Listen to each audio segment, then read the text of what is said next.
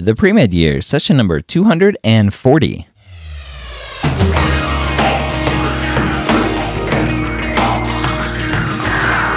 Hello and welcome to the three time Academy Award nominated podcast, The Pre Med Years, where we believe that collaboration, not competition, is key to your success.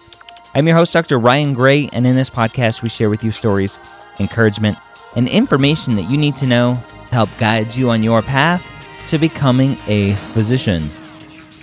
Welcome to the pre med years. As I said in the beginning, my name is Dr. Ryan Gray, your host here for today. I host the pre med years, I host the MCAT podcast, the specialty stories podcast, and the old pre meds podcast. So if this is your first time hearing me and hearing this podcast, go check out everything that we have to offer at mededmedia.com. Today, I have a great, a fun podcast where I did a Facebook Live with a brand new setup that I have. I'm planning on doing a lot of Facebook Lives, a lot of uh, streaming onto YouTube Live as well.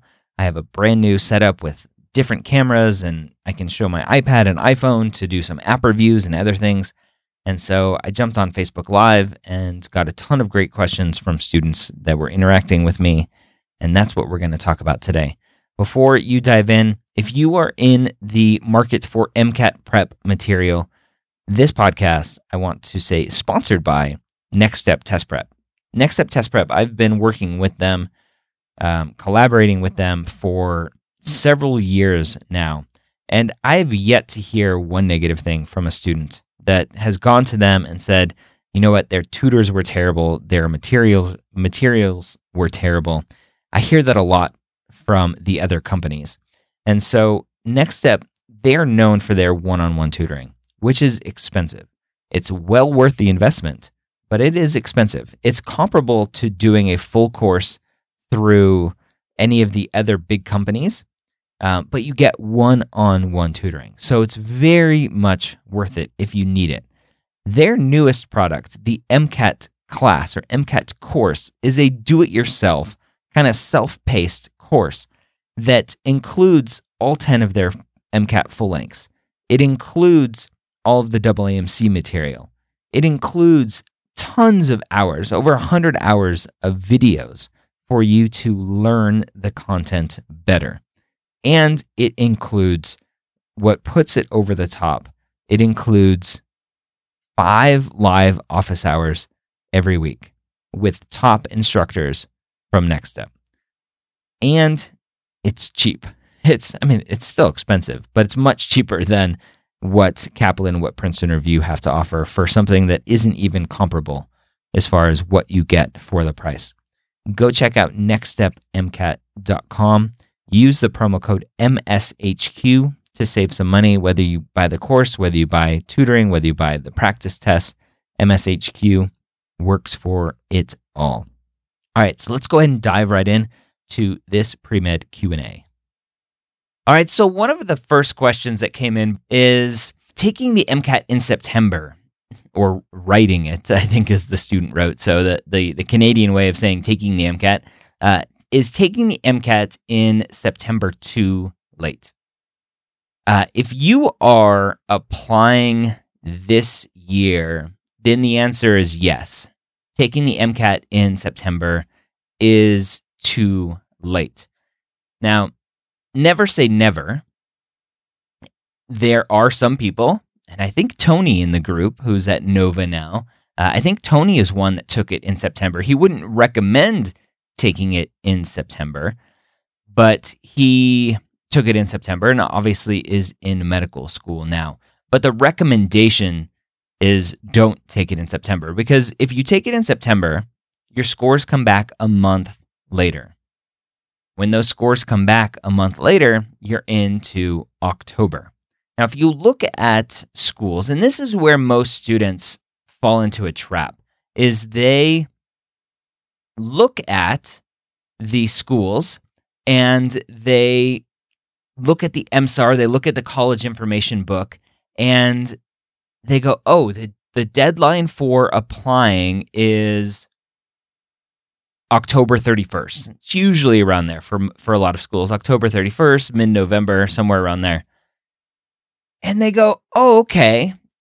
if I take it in September, my scores come back by October before the deadline, I'm good. The problem with that thinking is you forget that the application process is a rolling admissions process. So if you start off with five seats to medical school, we'll make it easy. You start off with five seats to medical school in June when you submit. Come August, there's only four seats. Come September, there's only three seats. Come October, there's only two seats. And because it's a rolling admissions process, every day that you delay submitting your primary, submitting your secondaries, having your application complete is a delay in your application and it is a reduced chance at getting into medical school because those seats are taken. Does that make sense? I like to call it a giant game of musical chairs.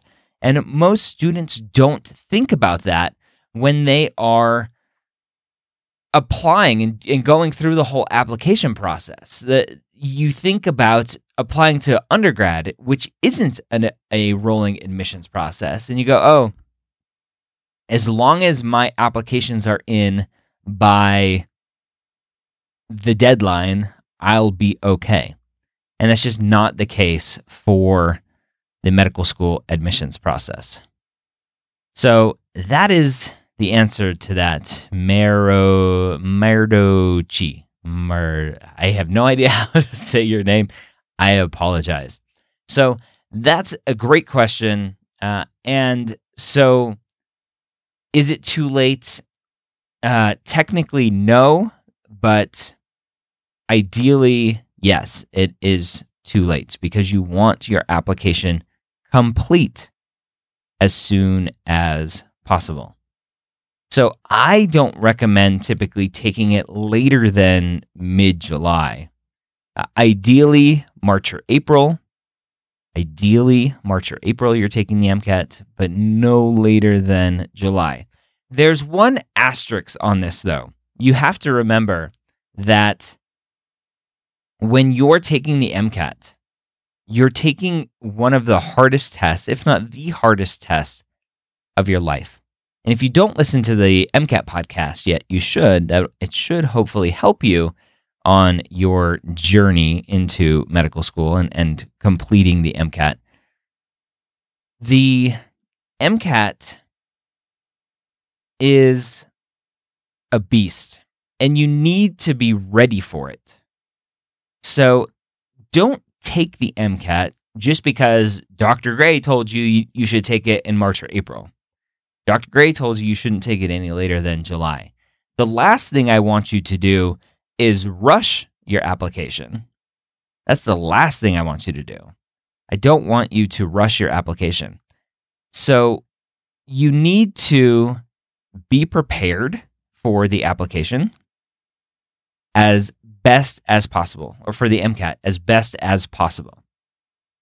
That means doing lots of practice tests. That means going through all of the content and making sure that you're understanding things and you're not just reading all of the books. I have, no, you can't see them. I, I have a lot of books back there um, with a sign on it that says "Respect the MCAT." Uh, so you you you have to actually. Let me see if I can if we can play this game. I don't know if we can or not. Anyway, um, you you have to be prepared to to take the test and take it well. Don't just rush it. All right. I hope that answers that question. Suzanne, I've been volunteering in in an Islamic organization for more than 4 years. How can students talk or write about religion involvement or should we focus more on just shadowing clinical experiences? I think it's perfectly fine to talk about religious organizations and what you are doing, especially in today's climate, especially um, being Muslim. Uh, I think it's a great discussion around uh, what's going on in the world. I think you can frame it in a certain way that um, brings some education to some people. I think. I, I don't think religion is something to shy away from in an application. I've seen plenty of students writing about their their religious affiliations and volunteering in churches and those sorts of things. So I don't find um, that those uh, types of discussions are bad. Uh, the the follow up question to this is: Should you focus more on just shadow and clinical experiences? And the, that answer is no. The application, when you have those 15 characters or 15 spots for writing about your experiences, so all of your extracurricular activities, you have 15 spots typically in, in the AMCAS and AACOMAS application. On the Texas application, you get 5 million spots. The those 15 spots are your opportunity to help the admissions committee see how you can fit into the next class that they are trying to put together. And if you focus just on clinical experiences and volunteering, then you are failing at showing them how well rounded you are. So make sure that you are doing a good job of showing extracurricular activities that don't involve clinical experience, that don't involve shadowing, that don't involve anything medically related. I highly, highly, highly recommend putting on um uh, putting on things about your hobbies and and cooking and s- sports involvement and anything else that you can think about. If you love travel, put travel as an extracurricular and talk about um, everything else that you can uh, that you can talk about in that world. So don't just focus on the the clinical side, the medicine side. It's it's not necessary and is um, can be something that holds you back. Because again they're trying to paint that picture. Uh, you're trying to paint the picture for them of how you're going to fit into the class. All right so this next question from aaron is a much improved mcat score enough to constitute growth and improvement between application cycles or would I need to show growth and improvement in multiple areas, such as shadowing and volunteering? Now, Aaron, this, it's a hard question to answer because the question really comes down to why didn't you get into medical school the first time? And so, Aaron, for you, I would ask Did you have any interviews? And that's always a big determinant for me if you apply to medical school and you received interviews, then there's a good chance your MCAT score was good enough. Now, at the end of the day, after all of the interviews, eh, the, the interview dust has settled and you don't get an acceptance, it could be the MCAT score that held you back after an interview. But if you got that initial interview then there's a good chance your score was good enough. So, there are, if you haven't, Aaron, if you haven't yet listened to medicalschoolhq.net slash 171, this, let me double check that. So, 171, uh, I believe, is an interview that I did with the former dean of admissions at UC Irvine and we talked all about reapplicants and what a reapplicant should do to improve his or her application. And it, and it is uh, episode 171. And so if you haven't listened to that one yet, Aaron, I highly, highly recommend you do. Um, it's a great uh, episode to to highlight what students are doing wrong on that transition from the first application to the second application. And so, really make sure that you understand your application inside and out. What is it that admissions committees did or did not like? What is it about um, your scores? Was there something weird with your stats, M, uh, MCAT wise, GPA wise? Um, were you lacking in clinical experience? Were you lacking in shadowing experience? There are so many things that go into the application that that just answering the question about is an improved MCAT score enough? I don't know. Is is the answer? It's it's uh, it's not the best answer. Uh, I know, but there there's just it's too much to to know one way or the other. All right. Ryan is asking, I just took my personal statement to the university's writing center, and the lady there said it was one of the better drafts she's read, but she says it can be that much better, but that it may take another week or two. What are your thoughts on the cost benefit of taking this long? So it is, as we're recording this, late June. You need to get your application in sooner rather than later. I think a couple weeks is okay, depending on what the what the personal statement looks like. Again, this is this is one of those I don't I don't know, right? I don't know who this person is that reviewed your reviewed your personal statement. I don't know what her experience is with medical school applications, medical school personal statements, or is she just a general um, essay reviewer kind of person? Personal statements are hard. Uh, bad ones are bad, and and good ones are good. Uh, if she's saying it's good, it, it it really comes down to to what you think.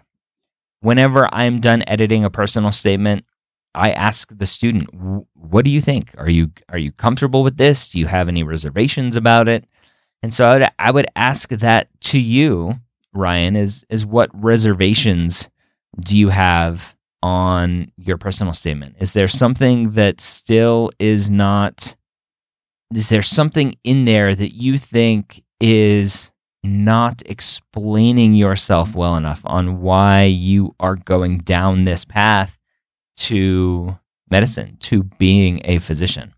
So I would look into into that. And so Ryan is saying, yeah, she has experience with personal statements, but not necessarily medical school. So that's that's the hard thing. A medical school personal statement is unlike a lot of other personal statements because you need to explain the why medicine so much. It's it's very important. So it's hard. Hannah Brown, uh, I noticed that you were hoping to speak at the AMSA Pre-Med Fest. Yes, I am. So it's November 4th at USF. It's actually the 4th and 5th for students. Um, the 5th is actually, if they're doing it the same as last year, the 5th is going to be, um, you typically do that at the medical school, at USF's medical school, which is awesome. So check that out. It's uh, premedfest.com or amsapremedfest.com. Again, no, November 4th and 5th. I will be there on the 4th, which is the, the part for exhibitors and, and speakers like me. Uh, I'm hopefully speaking this year, um, but Hannah's asking Do you recommend for an undergrad sophomore student to attend and invest in going to this event? Uh, Hannah, if you are a sophomore, then yes. If you're pre med, I recommend going to this event. Last year when I was there, we had people come in from Florida. Um, it was a different one where somebody it, the um, conference in Orlando, somebody flew in from Illinois or Indiana, I believe, and so I I would invest. There's nothing like being around other students who are on this path, and this conference is cool The UC Davis conference is huge. It has, I think they're expecting 4,500 people this year. The, the, the AMSA conference will probably have 300, maybe 400 there. Uh, but the AMSA conference is pre med, and and they focus on pre med. The UC Davis conference is pre health, uh, everything. So, um, I I would recommend going. So hopefully I see you there, Hannah. Sammy is asking how large of a red flag is inconsistent volunteering? Good question. I've tried to keep it as consistent as possible, but work full time Monday through Friday, along with some course retakes, made it difficult to keep a three times a week schedule of volunteer work. Should I address this anywhere in my application or in the essays? So, Sammy, I think as long as it's consistent for the long run, meaning you don't, some of the students that I've been working with and have talked to, they'll have shadowing and clinical experience their freshman year, their sophomore year of college, and then nothing their junior and senior year. That's a huge red flag. Um, but if you went from doing three days a week down to one day a week, and then you skipped a couple months, and then you came back and we're back to one day a week, that to me is is still consistency in the long run. So I, I think that is that is okay. Um, because when you're writing your dates on your application, if you have a month break in there, two month break, I wouldn't even put that as a break. I would just do whatever month year to whatever month year, as long as it's not a significant gap in time. And the the applications, um, the application instructions may have some more specifics on what they would consider a gap and start stop dates, etc. But um, I would probably consider that just one continuous thing. So when you're when you put that on your application, the the way that it prints out and the way that it looks to the person reading it, they can't tell that there was some inconsistency in there. And they expect some inconsistency. Your job is to be a student. And the fact that you're working full time as well, they take that into account. So I was speaking when I was at the UCF conference um, last, when was that? Back in February, um, the UCF Medical School Symposium. Speaking to the Dean of Admissions there, he talked about that. We I was standing talking to him with another non-traditional student, actually the one that came down from Indiana. And and he was saying, "Look, we especially for non-trads, we mm-hmm. understand your commitment. Whether that's because of medical school, whether or not medical school, whether that's because of work or kids or family obligations, whatever it may be.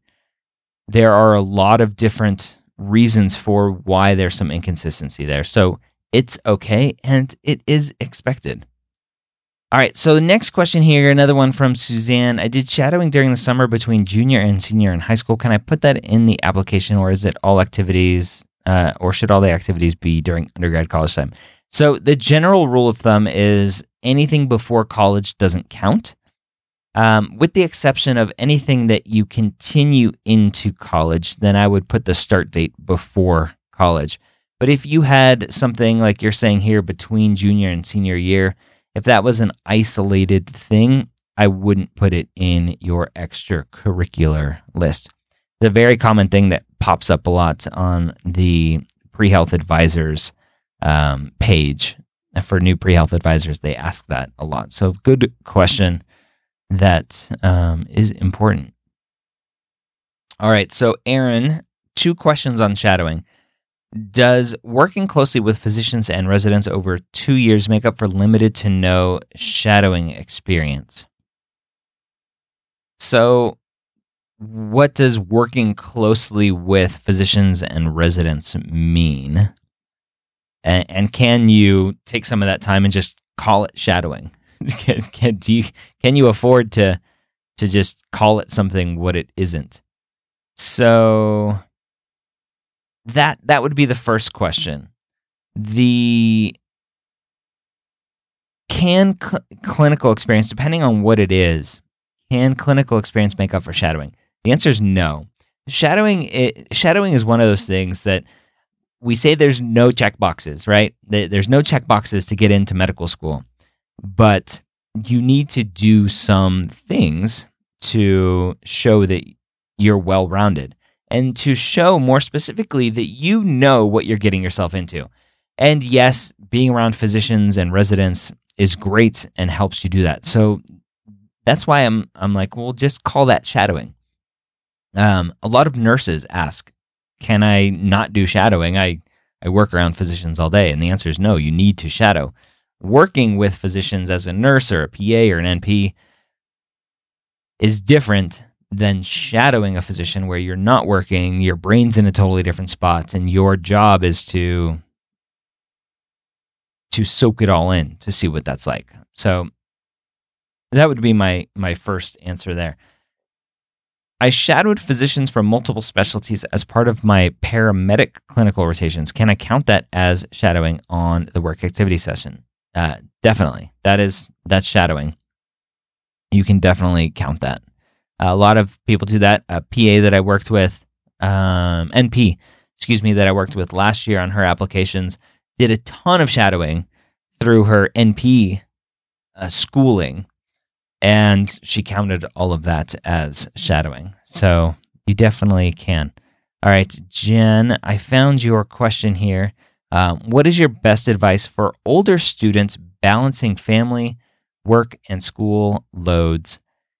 and not getting discouraged when life gets in the way, explaining withdrawal in a semester or stumbling grades. So, two questions here.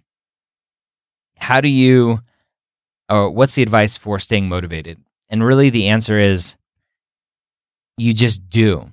If you understand why it is that you are on this path, then everything else is they're just distractions. Now, family obviously is not a distraction, but they are there to support you.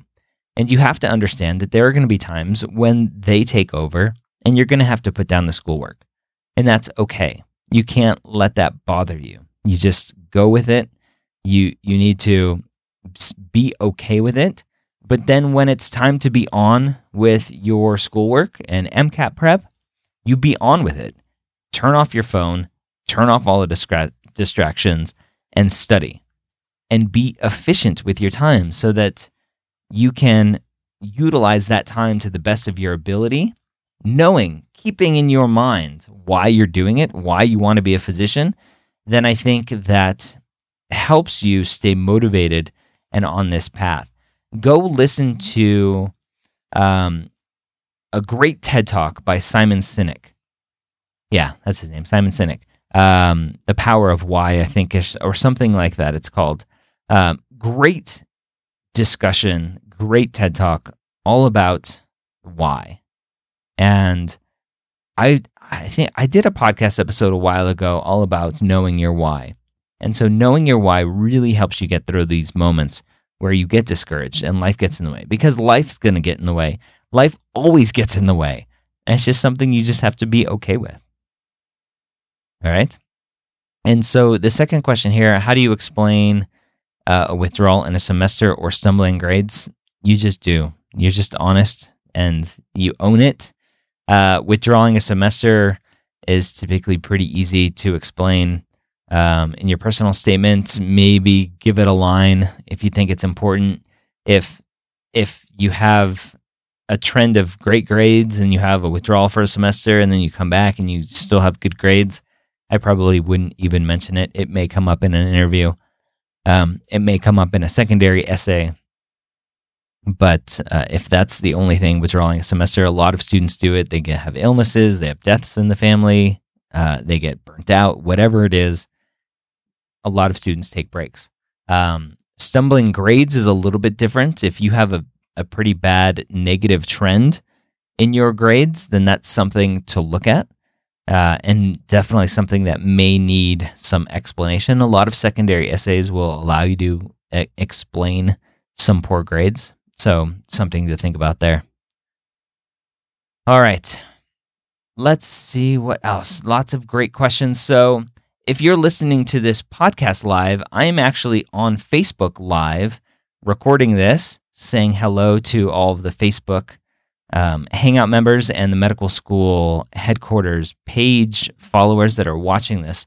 And so I am going to hopefully be doing a lot more of these Facebook Lives. So if you are not part of the Facebook community yet, go to medicalschoolhq.net slash group and click on the join button or request to join button and come join us. There's almost 2,800 members in there now. We're growing pretty quick. It's pretty awesome. And hopefully you can partake in this in the future. All right. Lauren, do you have an episode that talks about how to ask for shadowing opportunities? There are a few places I would love to shadow, but I don't know what the most appropriate way to ask is. Do I show up in person, write a letter, or an email? Um, so I don't know if I have a specific episode off the top of my head that talks about how to go about shadowing and requesting shadowing. Uh, I think it's something we've talked about before, but I'm glad to talk about it again because it's a very important topic. And really, the answer comes down to whatever you are most comfortable with. Um, but a lot of students will just send emails. Um, I recommend making phone calls so that you're actually talking to somebody. And I recommend trying to go to more of a private practice in your area and calling and asking for the office manager. Don't ask for the physician, ask for the office manager and just explain. Say, hey, I'm Lauren. I'm a pre med student and I would love to shadow Dr. Smith because of XYZ. Have a reason why you're specifically asking to shadow that physician. When you ask more specifically in that way, um, it makes it sound more personal and not that you're just going down a list trying to get anybody and everybody when in reality that is what you're doing but try to make it a little bit more personal um, so i would recommend phone calls but you can email as well um, and you can show up in person definitely. Uh, showing up in person is much harder to say no and to shoo you out of the office. So shadowing is very important. One student that i worked with last year she had to call a bunch of places. She was trying to get into a pediatric clinic and she called and called and called. And you get a lot of no's, but it it only takes one person to say yes. All right, Sammy, how should I approach the planned activity section of my application? What are ADCOMs really looking for in this area? I, I love when students ask, what are they looking for? Um, they're not looking for anything. They just want you to put in your answers. Um, so the planned activity section is the part of the application where you're telling the admissions committee here's what I'm planning on doing um, from when I turn in my application into the future. And so, what are you planning on doing? Uh, are you planning on traveling abroad? Are you planning on doing research? Are you planning on being an EMT, shadowing, research, whatever it is? Um, put that. Don't uh, don't try to don't try to put something there that you think the adcoms want to see. That never works. Just be honest and and put what uh, what what uh, you need to put there. Um, Sammy, we love you, Doctor A. We I love you guys too. Uh, I love doing this um, every day, four podcasts a week, soon to be more, hopefully, and more Facebook lives and more YouTubes and and and so yeah, I really I really appreciate the love. So thank you, uh, Arlene. Arlene, I, I read Arlene's personal statement the other day. Thank you, Arlene, for sending that to me. Is the is there a better way to know if schools will accept other types of letters of rec besides professors by contacting each school personally? Um, other than contact. so no, the way to find out about letters of rec if you're a non-traditional student. So so let's start at the beginning if you're a traditional student, you're in medical, you're in undergrad, look at the MSAR, look at the school's website, look at the college information book for DO schools, and look at the letters of recommendations that they request or require. A lot of them will ask for three letters, typically two science, one non science professor. Some will say you can send a, a shadowing, a physician's letter, something else. If you're a non traditional student, you've been out of school more than three to five years, a lot of schools will be okay with you not sending academic letters. They understand that if you go back and try to get a letter of recommendation from your science professor who you had six years ago, they, they understand, the medical schools understand that those letters probably aren't going to be very good and aren't going to be a good representation of who you are. So it's okay to reach out to the medical school and just say, hey, uh, I'm a non traditional student, been out of school X number of years. Um, I was hoping that I could use a letter from my research PI, from my um, work supervisor, and from my volunteer supervisor in place of letter one, letter two, letter three. Be very specific about who you're asking letters from and replacing with. So that's it's a um, it's a drawn out process, but it's uh, very much needed. So hopefully that helps you, Arlene. Uh, MJ, how varied should shadowing and volunteering be? I expect to be working as a pharmacy technician at the local teaching hospital by the end of next month, so I would have access to a wide variety of specialties. Is that something I should zero in on, or would reaching outside the hospital be something I should do as well?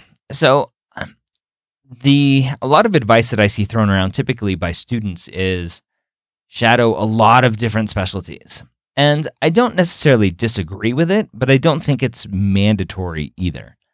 Um, I very much prefer quality over quantity. So if you find a physician that you connect with very well, I would stick with that doctor because those connections can go pretty far. Um, but if if you really are get interested in one specific type of disease or type of patient and you're interested in checking that out then try to go find a specialist that shadows uh, to shadow that that treats that disease. Um, there's nothing wrong with with seeing lots of different things.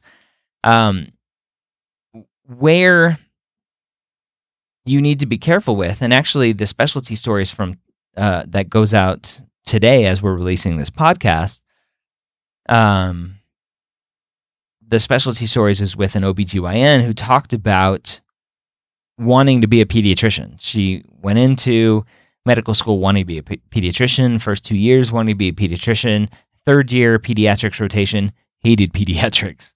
And so now she's an OBGYN. And so a lot of thinking is that oh i should get a ton of clinical experience now or, or a lot of different specialties under my belt shadowing as a pre-med. That way i'll have a better idea once i hit medical school. Um, and i don't necessarily agree with that. I agree with it to a small extent but there's a huge difference between shadowing a specific specialty and actually doing that specialty as a medical student and then a resident. Um, what you find you like watching as a as a shadow is very different once you're elbow deep into um, something um, in the operating room, literally elbow deep. And, so, just as as a pre med student, having that experience doesn't necessarily mean that you're going to find the love of your life, specialty wise, um, through all that shadowing. Sammy, non trad, what will make me more well rounded in their eyes? I have a lot of life experiences, but I want to know what to include, exclude. Uh, impossible to answer, Sammy. You, as a non trad, make you are unique as a non trad. And so just finding those things that you're most passionate about writing about and talking about, that's what you should include. D, is it okay to ask for a recommendation letter if I only shadowed the physician for a few hours? No, I would not ask for a recommendation letter for somebody that you only shadowed for a few hours. Letters of recommendation should come from somebody that you know well and they know you well, which is another, going back a couple questions ago, another reason to stick with one person for a long time instead of hopping around to different specialties. Um, they should be able to write a very strong letter of recommendation, which means they know who you are. Um, how long should the shadowing be before I can ask for a letter, uh, for a recommendation letter? Um, there's, I, it's impossible to answer. Just as as long as it needs to be for you to have a great connection with them, uh, that he or she can write a very strong letter of recommendation for you. Um, is it okay to ask for the letter of recommendation immediately after shadowing or go back to the physician after two years when I'm actually applying to medical school? So, again, it goes back to the connection that you have with that physician. If you shadowed him or her two years ago, but you've stayed in contact and, and they know where you're at in the process, and you have a great relationship, and you say, Hey, Dr. Smith, can you write a strong letter of recommendation for me? And they say, Sure, great, take it. Uh, if they if they hedge and like, eh, may, maybe not, it won't be the best. I would pass on it. If you shadowed somebody two years ago and you haven't talked to them for two years, I would not go back and ask that person for a letter of recommendation. All right, let's do one more question here. Um, Hamza, Hamza, uh, uh, am I hurting myself by wanting to apply only to DO just because I like OMM, OMT. I think it's cool to learn and kind of a bang for the buck, but I also feel like if I only apply DO, I would be missing out on a lot of great schools um, that will make me a doctor at the end of the day, which is the main goal. By the way, you're a cool dude. Thank you. I'm a cool dude. Um, so Hamza, there are a lot of students who only apply to DO schools for that specific reason. They like OMM, they like OMT, they like the more holistic, I, the holistic approach to medicine that uh, DOs spout off. Um, I, I don't agree. If if you've listened to me for a while, if you haven't, I don't agree with the DO philosophy of of how they treat holistically. Um, I think all physicians, all good physicians, MD or DO, treat patients holistically. Um, and so I, I, don't necessarily agree with that that marketing angle that they have. Uh, but OMM, OMT is great. When I was practicing, I worked with a DO, and a lot of patients would come to me and say, "Hey, do you do manipulation?" I'm like, "Nope, I'm not a DO." Um, so I think it's great, and a lot of students do it. You're not hurting yourself. At the end of the day, like you said, you're a physician. It's it's you who makes the ultimate difference between being a good physician, a great physician, an okay physician, or a bad physician. It's you. It's your attitude. It's your skills, your knowledge, your um, uh, your effort couldn't think of that word for a minute your effort that you put into everything and you that you do in life that's what makes you a great physician not the school so find a school a do school that does that for you um, that that helps support you to be a great medical student so that you can one day be a great physician and don't worry that it's a, a do school you can you can do anything that you want as a do all right tons of questions. I hope that was helpful for you, useful for you. I had a blast doing it. If you aren't a member of the Hangout, it's free. Medical School HQ.net slash group. It's the pre med hangout on Facebook. You can just search for it. I would love to have you join the group, and you'll be notified when we do these future Facebook Lives and more Q and A stuff and, and everything else that we have to offer. So uh, that we're going to do. If you got some enjoyment out of this podcast today, I re- politely request that you go leave us a rating and review in iTunes. Medicalschoolhq.net slash iTunes will take you there. It helps me feel better about myself and uh, it helps us. It helps other students realize that this podcast is hopefully good for them to listen to as well.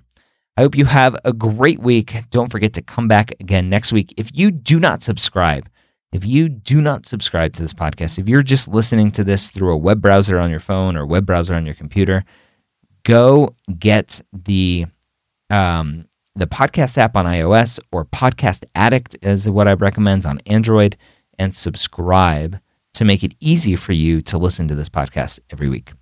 Have a great week. We'll see you next time here at the medical school headquarters and the Pre Med Years podcast.